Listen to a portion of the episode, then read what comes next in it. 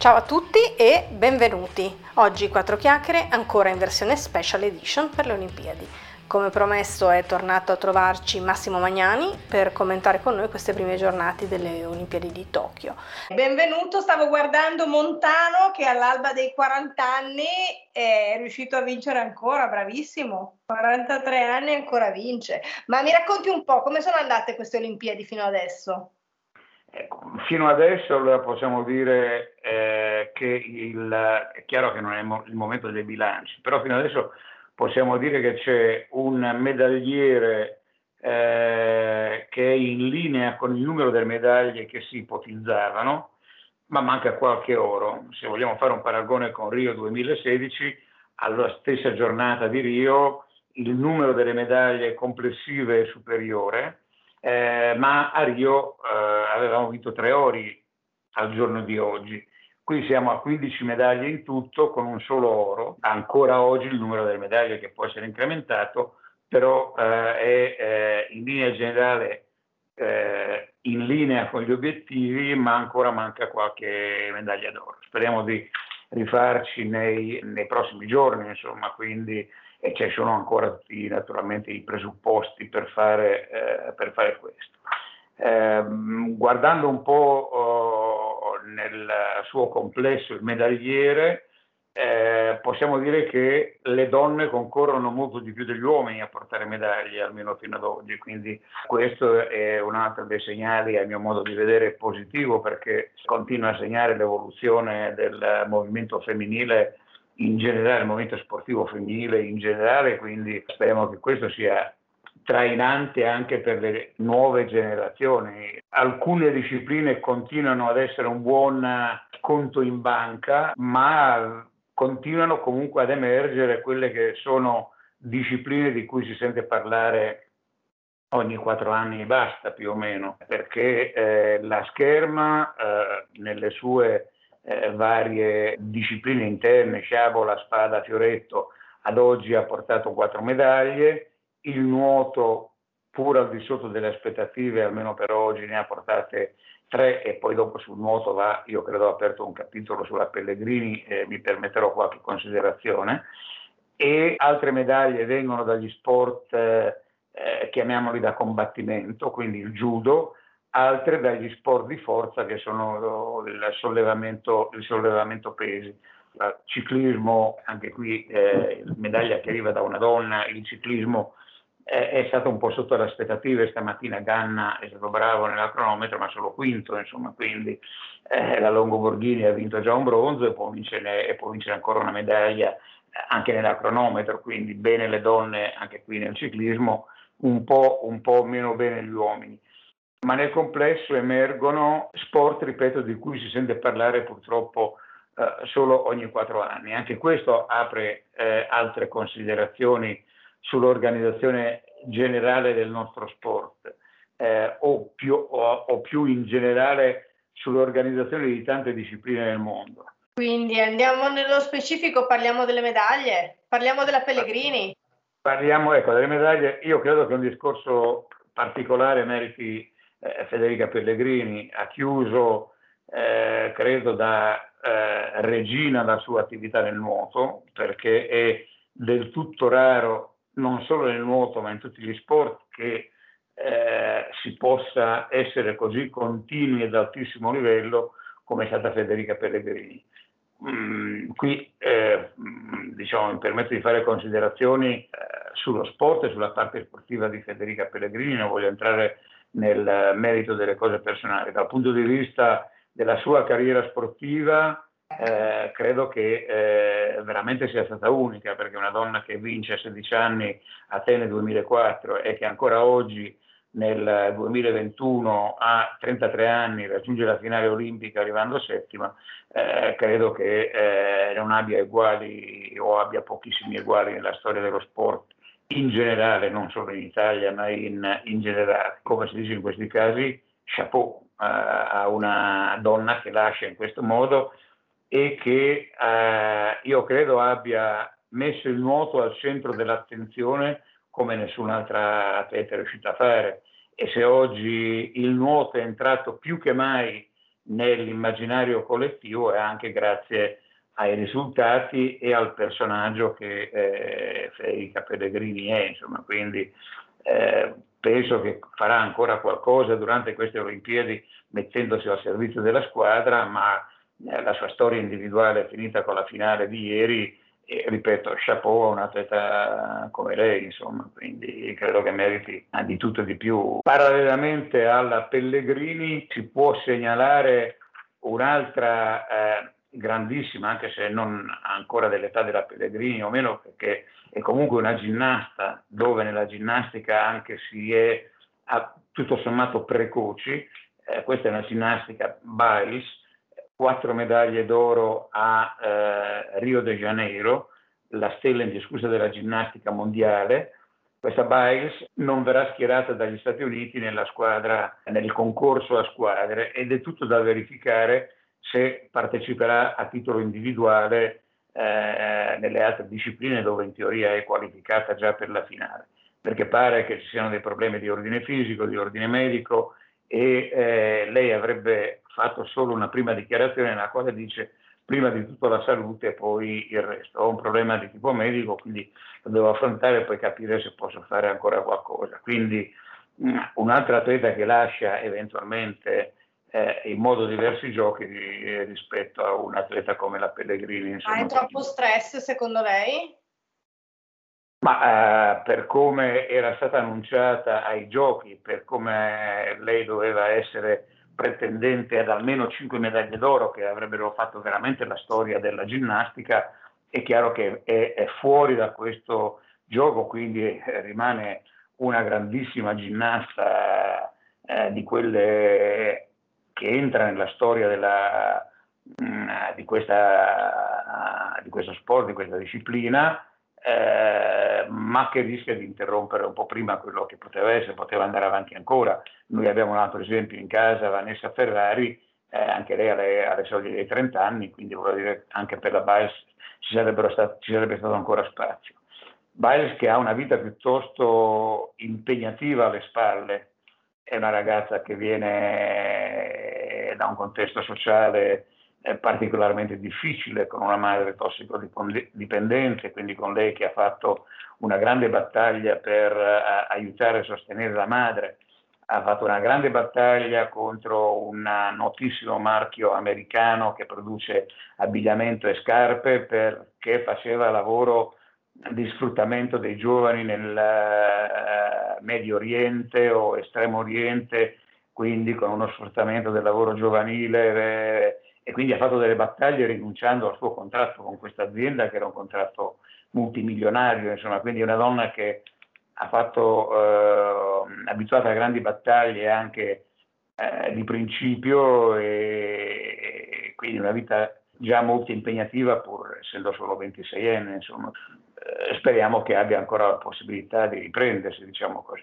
In generale eh, quello che possiamo ancora dire è che il eh, volley femminile va avanti bene, quindi la squadra sta procedendo senza tentennamenti, non altrettanto gli uomini che sono andati un pochino più a corrente eh, alterna. Questa mattina purtroppo l'Italia del basket ha perso dalla Australia pur facendo una partita di alto livello, gli australiani sono fra i team eh, di quelli che eh, ambiscono a, a anche appunto alle medaglie, eh, hanno alcuni giocatori che giocano in NBA e eh, l'Italia comunque è stata molto a ridosso degli, degli australiani, il risultato finale 8-3 8-6 dimostra di una partita sempre giocata punto a punto dove eh, a volte l'Italia è stata avanti, a volte o più spesso l'Australia è stata avanti, ma sempre con degli scarti mai eh, molto evidenti. Quindi eh,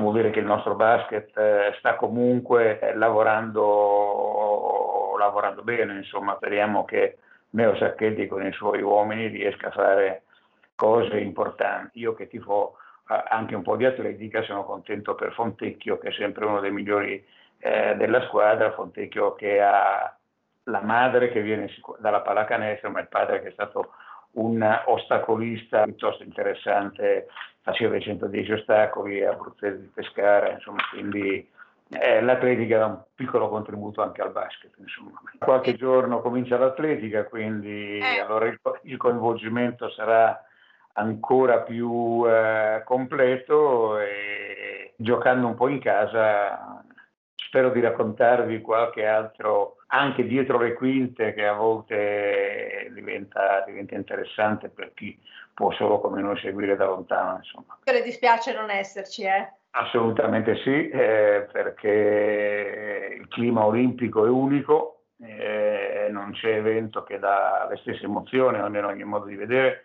sia che uno vesta la maglia di atleta, che vesta la maglia di tecnico, dirigente, quello che, quello che è, eh, mi rendo conto che questi sono giochi veramente particolari, eh, ma quando vedo comunque alcune immagini del villaggio olimpico dove comunque la gente cammina si dirige verso eh, la zona mensa, faccio per dire una zona mensa che deve dare da mangiare in contemporanea ad alcune migliaia di persone, quindi insomma dove ci sono ristoranti di tutte le tipologie, gli atleti vanno e si parlano e vanno insieme, vivono questo spirito olimpico, diciamo che questo manca un po', insomma, quindi così, al di là di tutti gli altri limiti che ci sono dovuti al Covid e al fatto che ancora oggi purtroppo anche all'interno dello stesso villaggio aumentano i casi eh, di Covid nonostante ci sia, vengano prese tutte le precauzioni, ci siano i controlli, li fanno davvero tamponi tutti i giorni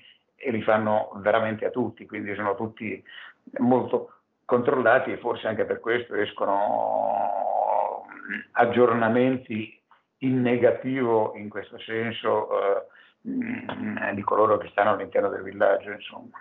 E psicologicamente cosa ne pensa? Io ho, visto delle prove delle ginnaste, delle ragazze. Questo palazzetto completamente vuoto, sembra neanche di essere alle Olimpiadi? Sicuramente sì, la mancanza di pubblico si fa sentire, ma eh, diciamo gli spettatori dei giochi olimpici sono spettatori eh, che tifano per lo sport in generale, quindi sostengono chiunque.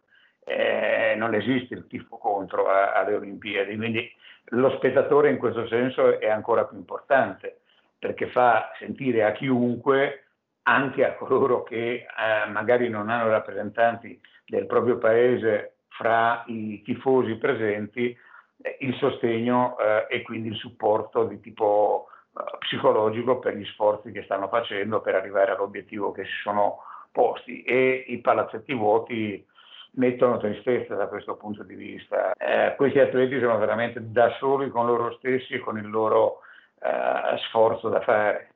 Eh, è, è, vero che durante le Olimpi- nella preparazione delle Olimpiadi molti, molti atleti hanno dovuto allenarsi da soli proprio a causa della pandemia. E che cosa segue? Tutto quello che riesco, compatibilmente con anche alcuni impegni eh, di lavoro, mi preparo al, al lavoro dell'atletica, insomma, quindi eh, dove lì per, probabilmente mi farò anche qualche nottata eh, in piedi, insomma, quindi stamattina ho fatto un piccolo, eh, una piccola sveglia precoce perché gareggiava una ragazza di Ferrara nella canoa, nella, nello slalom della canoa appunto e quindi mi interessava vedere, siccome è anche la nipote di un mio caro amico, mi interessava vedere una concittadina gareggiare. Sono sette ferraresi che fanno parte della squadra olimpica, non sono pochi. Due di queste sono, fanno parte della squadra delle farfalle, eh, della ginnastica ritmica, quindi ecco, cercherò di vedere, di seguire un po' questi sport anche dove sono coinvolti questi concittadini. Uno lo era Rambaldi già nel canottaggio, la sua imbarcazione, quadro di coppia è arrivato quinto, quindi eh, bene ma non benissimo perché ambivano una medaglia, però insomma questa è un'altra riflessione che si dovrebbe fare almeno fino ad oggi è che i nostri italiani che hanno gareggiato fino ad oggi eh, sono veramente pochi coloro che hanno fatto eh, male, diciamo proprio perché che, che non sono stati eh, all'altezza. Tutti hanno fatto diciamo il loro dovere, almeno dal mio punto di vista. Nonostante tutti migliorino, rimane sempre un gap con il vero vertice mondiale. Questo per dire che c'è una grandissima competitività eh, nel mondo e che quello che stiamo facendo in Italia è sicuramente buono, ma dobbiamo fare ancora tanto, soprattutto dal punto di vista della ricerca, della ricerca applicata che metta atleti e tecnici in grado di essere veramente competitivi con il mondo. Parlava prima di ciclismo, la Longoborghini è, è del VCO e anche Ganna è del VCO, quindi noi comunque domenica abbiamo festeggiato la, la, nostra, la provincia, la sua seconda certo. medaglia olimpica l'ha festeggiata con la Longoborghini. Speravamo certo. in Ganna, sper- ci speriamo ancora. No, certo, certo la Longoborghini è un'altra donna da medaglia, anche lei nella cronometro, quindi se ne porta a casa due va bene. Speriamo. Quindi gli uomini potevano fare un pochino meglio. Lo sport, il bello dello sport. Sì, sì, sì, no, certo, certo, per l'amor di Dio. Sì, si perde, bisogna anche sai, saper perdere bene. Ganna, peraltro, uno umile, ma anche la Longoborghini sono due che volano di un basso. Che guardi, fossi io ce l'avrei tatuata qua la medaglia. Quindi. Eh, no, no, no, ma gli sport di resistenza o gli sport di sofferenza, diciamo così, che tutti gli sport comportano difficoltà, sofferenza e quant'altro, ma ci sono quelli un pochino più di fatica o quelle che aiutano appunto a volare bassi, a non perdere mai eh, il contatto col terreno, cioè con la realtà, eh, perché è proprio una conquista tutti i giorni quella che eh, fanno questi atleti.